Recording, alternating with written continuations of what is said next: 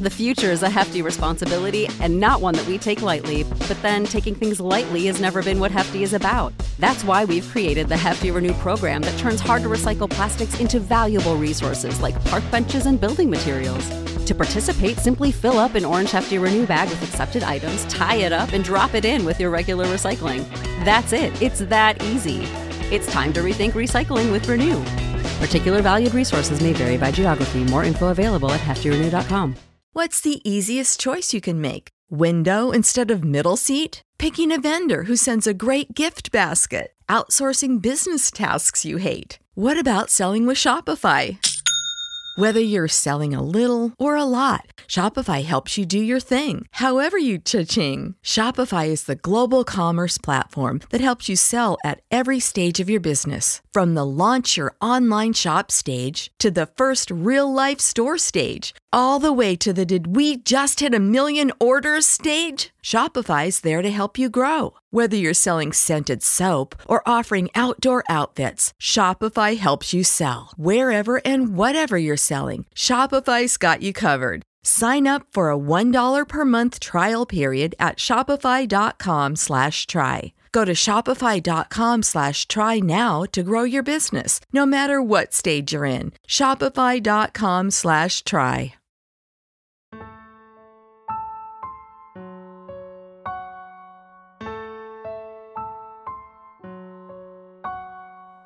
Live from Liverpool, The Dark Paranormal. Season 13.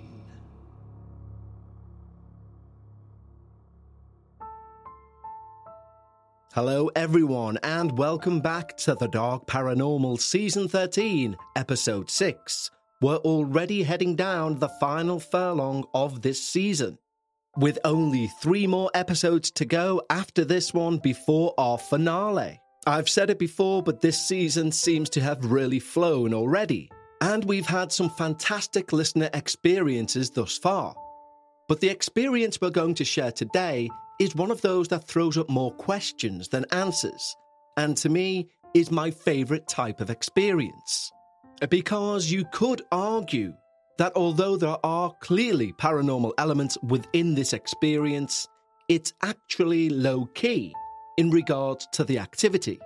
Well, low key for this show, high key for most shows.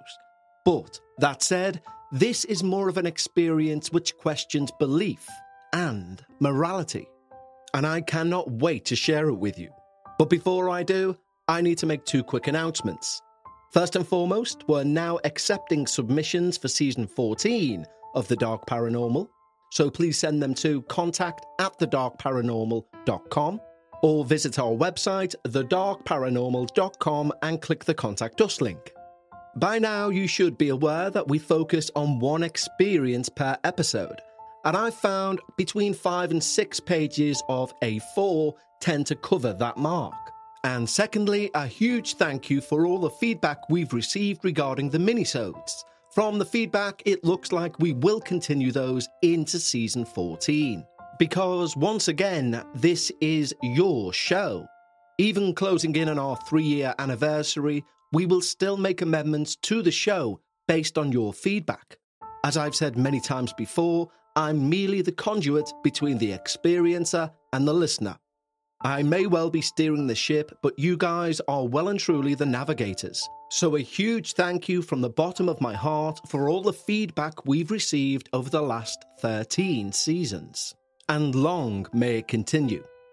Now, before I go into this week's experience, I need to say a big thank you to everyone who signed up over at Patreon. When you sign up to our Patreon team, not only do you receive these episodes both ad free and before everyone else, but you can also receive exclusive access to our Patreon only podcast, Dark Bites. Dark Bites is a full length podcast for our Patreons only that airs every week of the year, even on the downtime between seasons. Meaning, during the three week break that we take in between seasons, our Patreons never miss their dark paranormal fix. We've built a wonderful community of like minded paranormal enthusiasts over at Patreon, and we'd like to extend an exclusive invitation just for you. Simply head over to patreon.com forward slash the dark paranormal. Just like these wonderful new team members have Edmund Newmeyer, Nathan Sear, Catherine Henry, Lorna Monroe, Matthew Biggenden, Evelyn Davis, Juliana Bellardo Cholia, Sean Smith, Dolores, Jennifer Graff, Kate Wingler, Will Mack, Jim Rundle, Chris Hammond, Jeff, Kenzie Murphy, Bunny, Ashley Sullinger, Hannah Elliott, Eva Palmer, Courtney Fado, Peachy 21, Lady Dimitrescu's favourite maiden, Ria Dawson, Shayboy, Christina Schaefer, Lacey Ferris, Raphael Boodhoo, Stephanie Harris, and Holly Bentley. Thank you so much, guys. Your support truly means the world. And if you'd like early ad free access to premieres, finales, and all episodes, a weekly Patreon only podcast, and of course, access to the entire back catalogue of Dark Bites, which is around 60 hours, simply head over to patreon.com forward slash the dark paranormal. But right now, it's time. Lower those lights, make yourself comfortable, and most importantly, leave your disbelief at the door as we hear all about a problem shared. I never thought I'd be writing into a show like yours. No offence. Uh, You'll soon understand why. My name isn't Margaret. That was my mother's name. But as I wish to remain anonymous, let's go with Margaret. Margaret is 62, and she's a retired psychotherapist. Yes, I'm already picking up on my use of third person language to separate myself from the experience I'm about to tell you. Old habits die hard, I guess. I was always fascinated by the mind. The very thought of how we tick excited me since I could remember. I was rational to the point of not only being a staunch atheist, but being borderline aggressive with it. My idea of hell was sitting and listening to other people's supposed spiritual experiences, and God forbid, dreams, especially in my uni days. But even as irritated as these people made me, they equally fascinated me. For me, there was always a why. And 99% of the time, I could nail it down to some traumatizing event or similar. A very natural and human reaction to look for answers in a chaotic world. As a youth, people's ability to reach for God instead of just accepting that shit happens. People die, diseases kill, people get ran over, relationships end, people cheat on each other, murderers exist.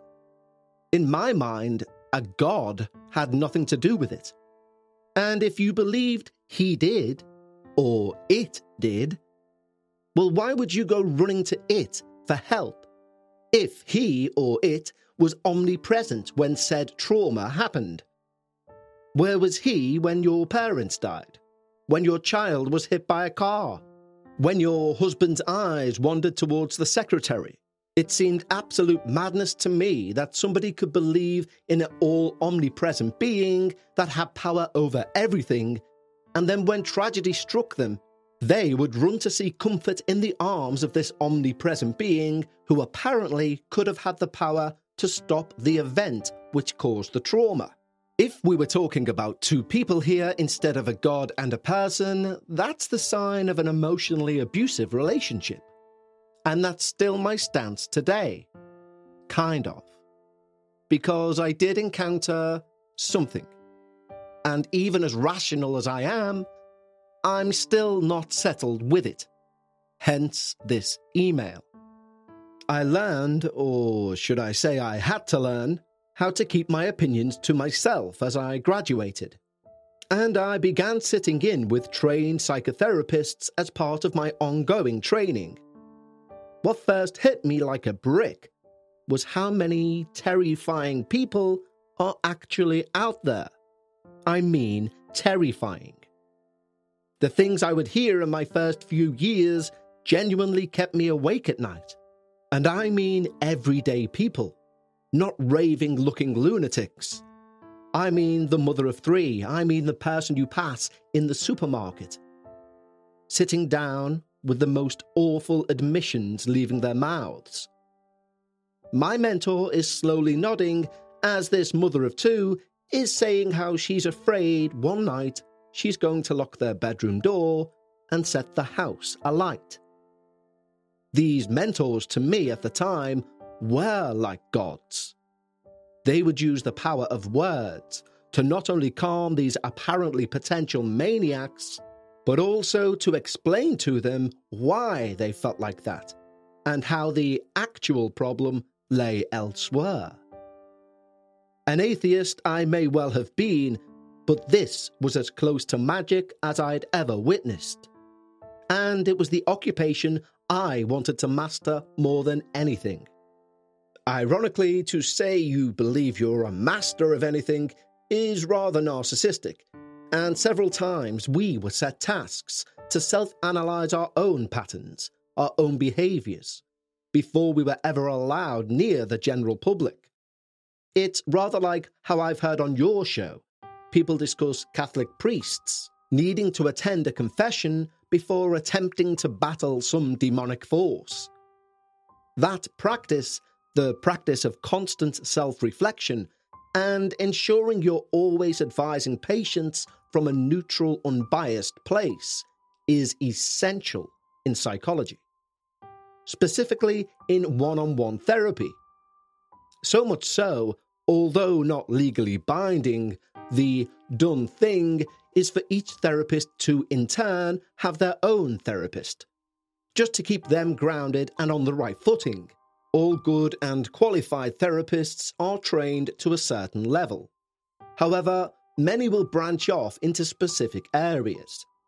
My speciality, although, as I say, we're all trained to a standard, was that of domestic abuse, victims, survivors, even abusers.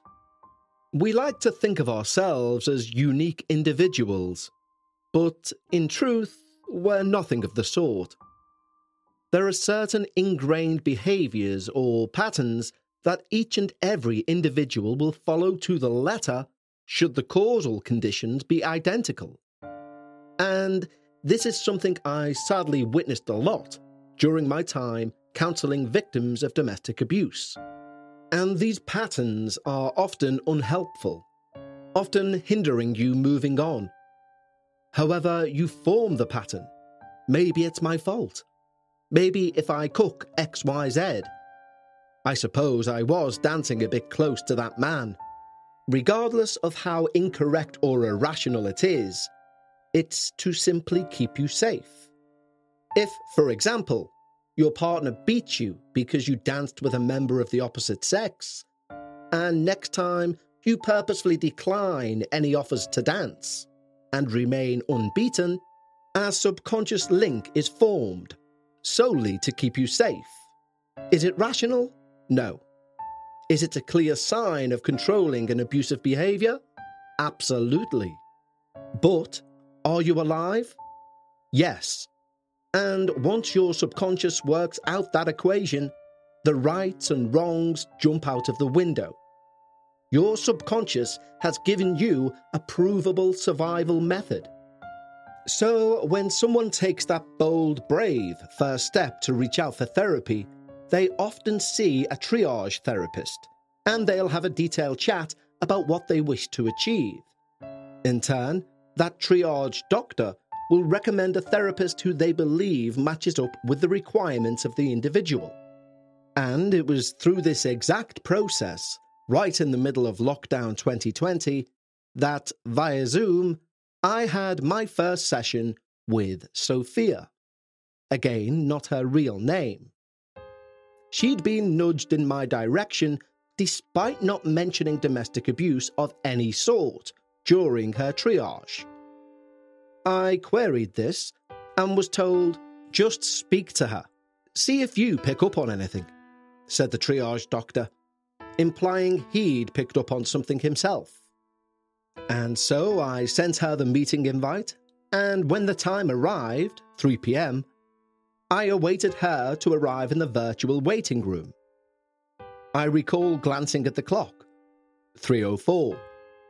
She'd paid a deposit, so I was a touch more lenient than I would have been. 308. Okay, this is pushing it. The session was only an hour, and even Sophia is in the waiting room. I checked everything once more speakers, microphone, etc. and I accepted her into the room. My initial impression? A drug addict. A serious one. And I'm genuinely not one to make assumptions. But the girl on the screen was skin and bone. Black, wiry hair scraped back in a ponytail. Although the living room laid out behind the settee seemed immaculate. A beautiful vase of fresh roses just over her right shoulder on a shelf. Sophia? I said with a smile. She nodded quickly and then bit at her fingernails. I'm Margaret, and I want you to know we can talk about anything you wish, okay? Sophia glanced left and right before quickly nodding. Are you alone, Sophia? It's important that you're comfortable. Sophia stared at me motionless for ten seconds, before slowly nodding, wide eyed. My first impression? This girl is not alone, and she seems to need help from whoever is with her. So I wrote on a sheet of paper, Is someone there? Do you need help? And I held it up to the webcam while saying out loud, Basically, this is just an introduction to each other, blah, blah, blah, whilst pointing at the piece of paper. Sophia nodded urgently. Um, okay, I think my modem's playing up, I said out loud. Give me a moment. I left the room and I phoned the police, explaining the situation. They promised to send someone round to Sophia's ASAP. Entering back to the screen, Sophia was still sat there. So, what would you like to talk about? I asked. Sophia shrugged. Anything really? She almost whispered. Well, I picked up the triage report. You got in touch with us to say you were, and I quote, going mad on occasions. I placed the printed triage report back down. Sophia was now rocking back and forth slowly and staring towards the bottom right. Did you come to that conclusion, or has someone asked you to? Sophia's doorbell made us both jump. I'm sorry, someone's at the door, Sophia said, moving the laptop to a coffee table, which gave me a perfect view of the kitchen. And someone hiding just behind the door frame. Two pairs of trousered legs came into view, and I could hear the voice of a policeman. Knowing the speakers were still on, Excuse me, I shouted repeatedly, until a police officer's head lowered down into view of the webcam. Dr. Margaret? he asked. Are you the one who called us? I nodded. Sophia tells us she's alone in the house. I scribbled on my A4 pad, someone in kitchen. He stood and I waited as he walked off towards the kitchen. He asked his partner to search the perimeter and asked Sophia to open the kitchen door. It doesn't open, I heard her say. She mentioned something about the key being painted over numerous times. The officers completed a thorough search and left. My phone rang just as Sophia sat back down. Sorry about this, I said. It was the officer who'd just been at the house. He said although there was no one physically there, there was what he called Celtic symbols drawn with charcoal on the walls of the hallway and the landing area. I nodded and ended the call. Sorry about that, I said. Where were we? Sophia looked angry. Why did you phone the police? Now, if I make a decision like that, I don't do it lightly. Because I shown you a piece of paper asking if you needed help and you nodded quickly. I've got a duty of care to you, she interrupted. I do need help. There is someone here. Given the police presence only moments before, I became skeptical. Are they hiding? Sophia shook her head. As she did so, something jarred with me in the image. And then I realized that the roses now were on a shelf behind her left shoulder. Have you changed anything with the camera? I asked. A confused shaking of Sophia's head followed. Steadying myself, but sincerely feeling a touch uneasy, I said, Where is this person you need help from then? There was a pause. Sophia looked to her left, then to her right, then straight at the floor, and muttered, It's not a person. Okay, I said, in my best, we'll get to the bottom of this voice. Well, if it's not a person, what exactly. The vase behind her had fallen and shattered. Interestingly, although I jumped and clutched my chest, Sophia didn't even bother to turn around. She didn't seem startled. She just rested her head in her left hand and began crying. With her right, she closed the laptop shut. I was frozen. Not out of fear or anything similar, just out of pure what the hell. It was a text from Sophia, apologising for the abrupt ending and checking we were still okay for the same time next week. I replied, Of course, keeping it short and sweet. Thankfully, my session with my therapist was later that day, and it couldn't have come at a better time. Let's have a quick break to talk to you about Policy Genius. Now, we all like to put off life insurance talk because it reminds us of our mortality. But life insurance isn't about death, it's about life. It's about ensuring the lives of those you love remain secure and comfortable. And I'm sure many of you will think, well, I'm covered through work or I'm covered through my bank account. But believe me, you want to check those finer details because you may be surprised what you're actually covered for. And this is exactly where Policy Genius come into their own. Yes, we could talk about how Policy Genius is America's leading online insurance marketplace, or how their award winning agents will walk you step by step through the entire process. But the best thing about Policy Genius for me is they don't have a dog in the fight. They're not going to strong arm you towards one company or another. They've no incentive to do so. Their only incentive is to listen to your needs, scour America's top companies, and find you the best price. For example, with Policy Genius, you can find life insurance policies that begin at just $292 per year for $1 million of coverage. Some options even offer same day approval and avoid unnecessary medical exams. There's a reason why Policy Genius has thousands of five star reviews on Google and Trustpilot, and you'll find out what it is when you tick life insurance off your to do list with Policy Genius. So head over to policygenius.com or click the link in the description to get your free life insurance quotes and see how much you can save. That's policygenius.com. The future is a hefty responsibility and not one that we take lightly, but then taking things lightly has never been what Hefty is about. That's why we've created the Hefty Renew program that turns hard to recycle plastics into valuable resources like park benches and building materials. To participate, simply fill up an orange Hefty Renew bag with accepted items, tie it up, and drop it in with your regular recycling. That's it. It's that easy. It's time to rethink recycling with Renew. Particular valued resources may vary by geography. More info available at heftyrenew.com. When you need mealtime inspiration, it's worth shopping Kroger, where you'll find over 30,000 mouthwatering choices that excite your inner foodie. And no matter what tasty choice you make, you'll enjoy our everyday low prices, plus extra ways to save, like digital coupons worth over $600 each week. You can also save up to $1 off per gallon at the pump with fuel points. More savings and more inspiring flavors make shopping Kroger worth it every time. Kroger, fresh for everyone. Fuel restrictions apply.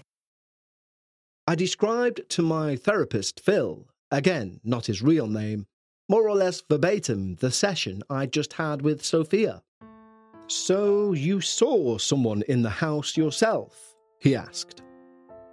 I saw, and I thought before replying, I saw what I assumed to be a person hiding in the kitchen, yes. Phil shrugged and repositioned himself. Well, I think you handled it excellently. Just as you should have. The girl said she was basically in danger. You believed you saw someone hiding. He raised his hands with another shrug. The only thing I would say is I take it you note each session. I nodded. Good.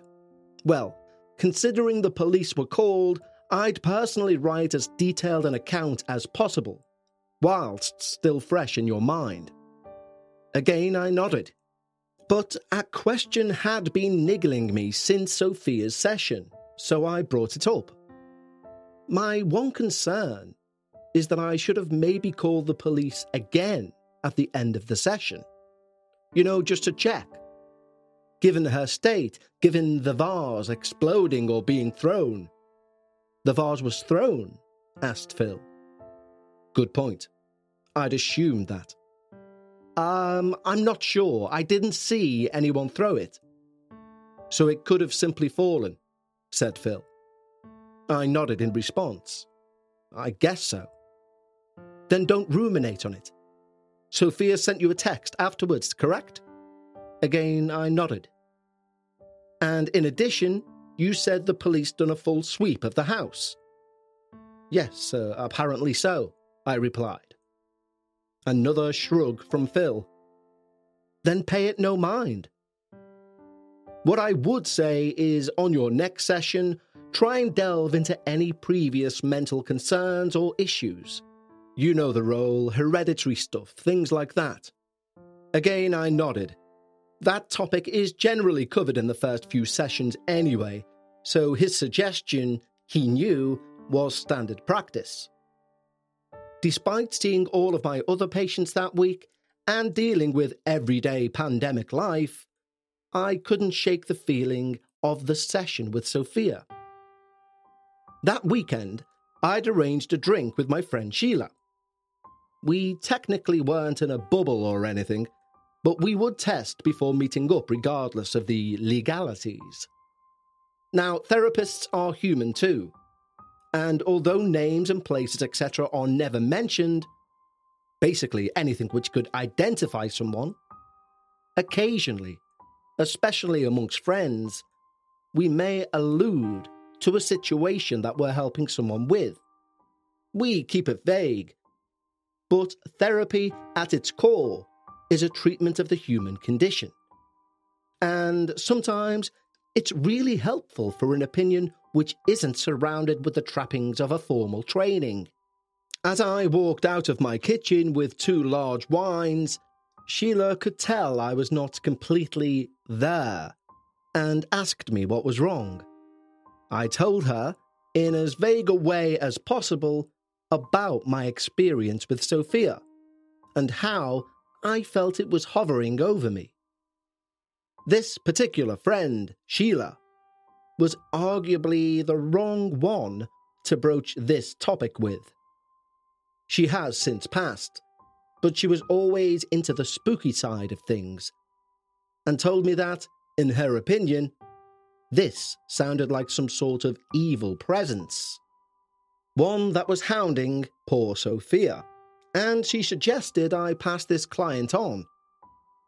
I recall specifically doing that nodding along whilst regretting starting the conversation nod that we all do. She ended by saying I should definitely cease all communication, and even physically shivered, telling me someone had just walked over her grave. I remember thinking, oh God, Sheila, your heart's in the right place, but what codswallop?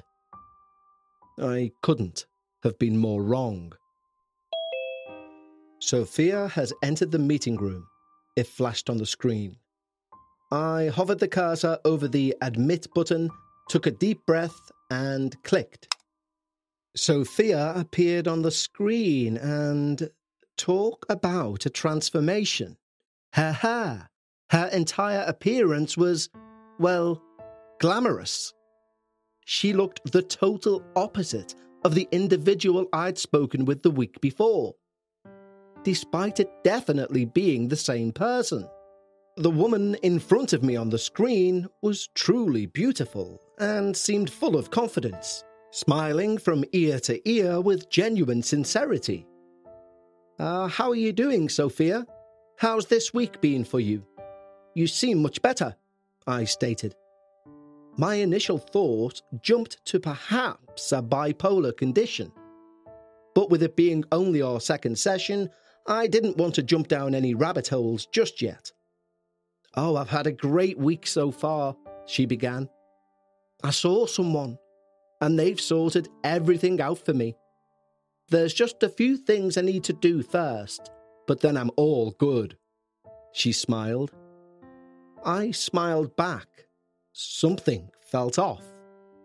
Okay, well, that's good to hear. And what did you discuss with this person? I forced a smile. Sheila's reaction, as much as I didn't want to admit it, had planted a seed. A seed of nonsense in the cold light of day, but right now, a seed that was beginning to grow. Oh, she was wonderful. I told her everything that was happening with me, and she told me a series of steps to follow. And honestly, I've not felt this good in years. I nodded along. Well, that sounds amazing. And what were these steps? I asked. Sophia smiled and bit her lip, slightly rocking back and forth. Well, well, there's a number of them, really. I've only got a few more to do. She still maintained the smile, but I wasn't entirely satisfied with the answer. Sophia, we agreed at the start that we need to have total honesty, didn't we? Or else there's no point in doing this. You'll get nothing out of these sessions. Sophia's smile dropped. Her face was one of a told off child as she slowly nodded. So, can you tell me what has taken place this week? What are these steps that appear to have brought about this 180 degree turnaround? Sophia bit her lip again, staring directly at me. Now that sounds obvious given the webcam setup, but people generally stare at the screen, not directly into the small camera, which was exactly what she was doing. And good God, it was so uncomfortable. Sophia, I said, breaking the silence. Just one moment, said Sophia. For this session, she was wearing earphones and she removed those earbuds and walked off camera to the left. I was left staring at the settee and the shelving behind, and a playing card. That wasn't there last week. Seemingly blue tacked or sellotaped to one of the shelves. Stuck in its middle on the front of the shelf. An arm came into view from the left, picking up an earbud. Margaret? Yes, I replied. Sophia, is that you? Yes, she replied.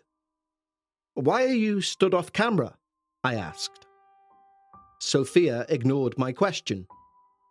I just need to check something. Can I ask, can you see that playing card on the shelf? Yes, I can, I replied. Can you tell what card it is? I squinted and leant into my screen. It looks like the three of clubs. Yes, yes, yes, it is, replied Sophia excitedly. Then I heard what sounded like a cigarette lighter. Sophia, can you tell me? Smoke blew across the screen from the left, totally greying out the camera. And then. Sophia has left the meeting our second session, and the second time I was frozen staring at the screen, wondering what the hell had taken place. It was Sophia. I'm so sorry, but I had no choice. Thank you, Margaret. God bless you. I called her back, but it didn't connect. I sent her a message asking what was going on, which was never replied to. Again, as they fell on the same day, I had my meeting with Phil later that day. And she hasn't been in touch since? No, nothing, I replied. Another shrug from Phil. Then drop her. Mentally and physically, send her a message saying you no longer can be her therapist. You need to protect yourself too, you know, or you'll be no help to anyone. Someone was at my door. Sorry, Phil, one sec. He just gave a thumbs up. I'll get a quick drink of water, he said. Okay, okay. I was almost at the front door. This person was clearly impatient. I opened the door and no one was there.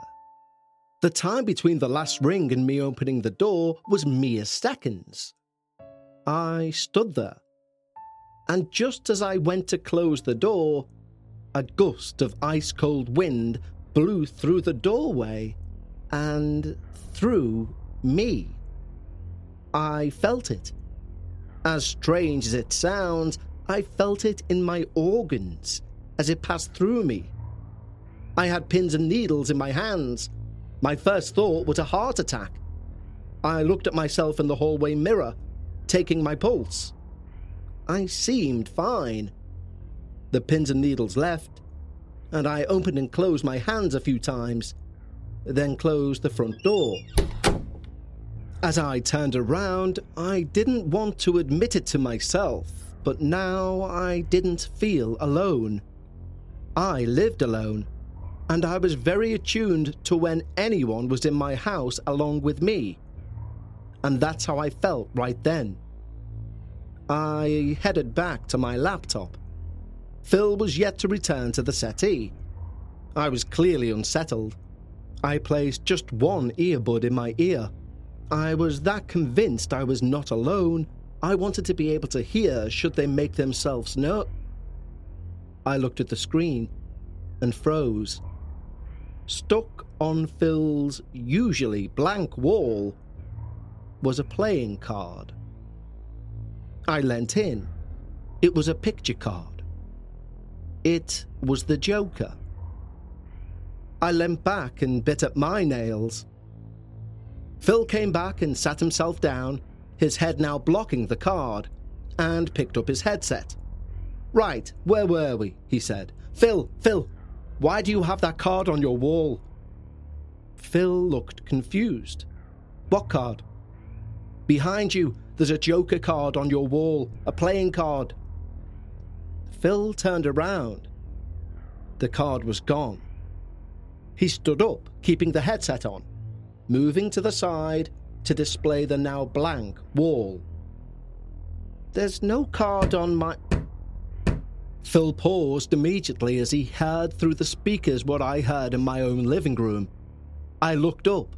My lampshade was moving with the strength of the bangs from upstairs.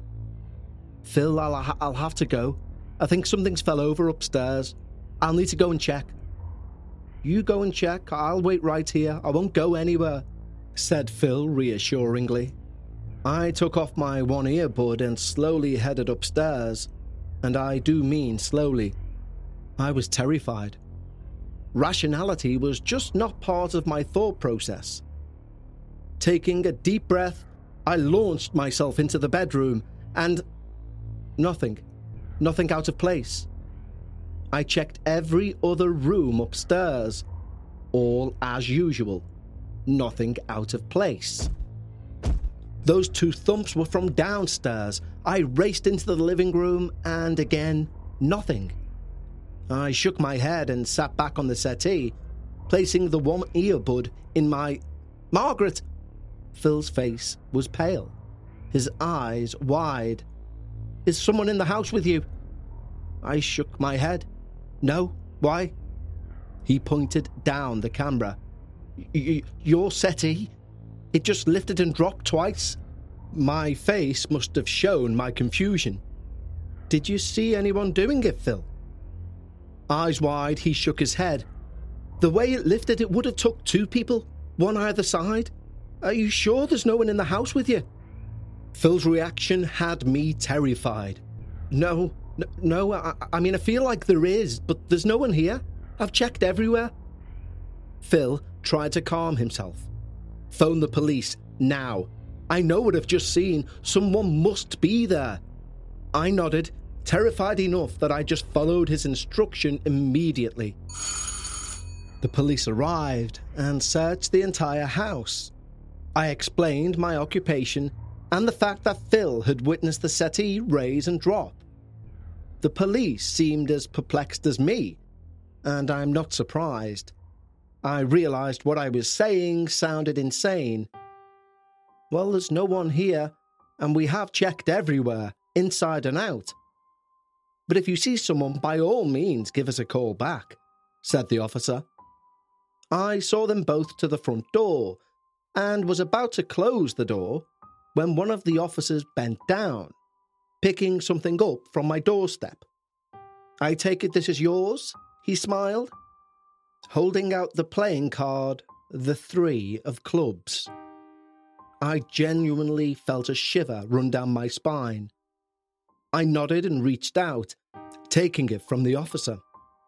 Once they left, I phoned Sheila and I explained everything that happened. Within an hour, Sheila was at my door with a lady I'd never seen before. She was frowning before I even invited them in. Sheila introduced Brenda.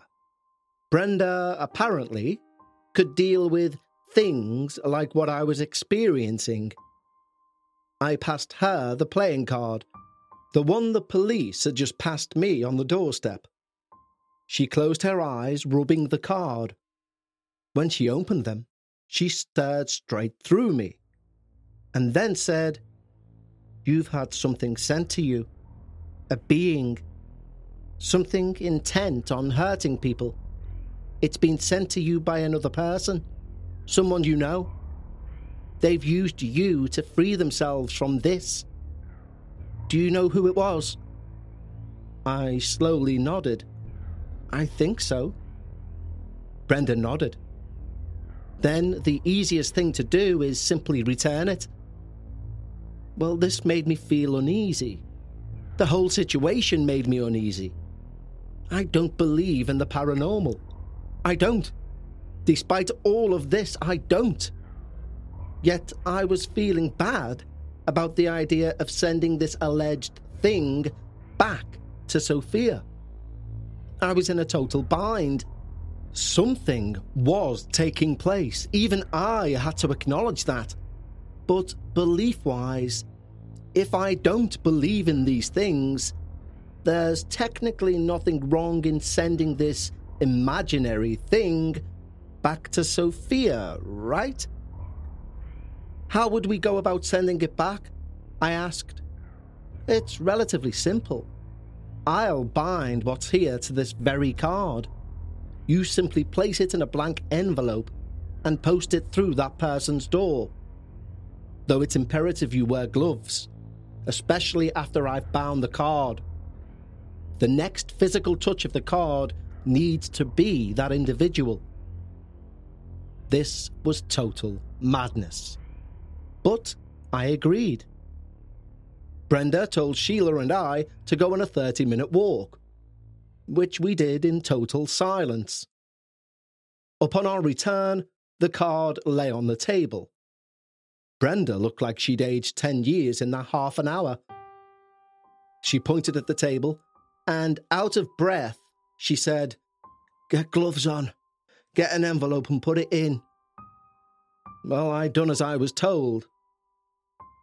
The next day, sat outside Sophia's house in my car, I watched as she left home. And she walked down the street towards the shopping centre.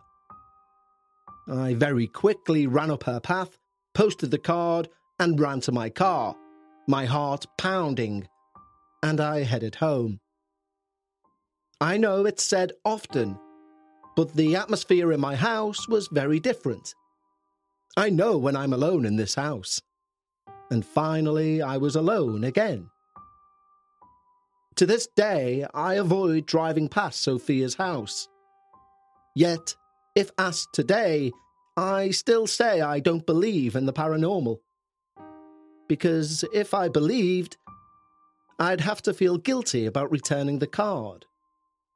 But the paranormal doesn't exist. At least, that's what I need to believe.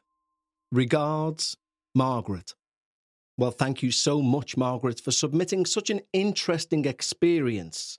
I was going to say I'm surprised that you listened to the show, but then I realised you're not being totally honest when you declare your beliefs. And I understand that, I understand that 100%. Because with the paranormal, it's like a domino effect. If you believe in one thing, then you need to automatically believe in many others. And it's much easier from a rational standpoint to say it's all nonsense. But clearly, if you've been listening to the show, something is telling you it's not nonsense. I believe I said it even in season one, but there's a reason why we get those little alarm bells ringing when we're alone in some place, even in our own home. Because whether we want to admit it to ourselves or not, the paranormal is all around us, both light or, as we prefer to look at, dark. So, once again, thank you, Margaret, for your experience. And I'll remind everyone we are accepting submissions for season 14. Email contact at thedarkparanormal.com. We have a mini-sode out this week, and then on Friday, we have episode 7 of season 13, which will be an amazing listener experience. So until then, remember when you're talking about the paranormal, always try and leave some of your disbelief at the door. And I'll see you next time, right here on The Dark Paranormal.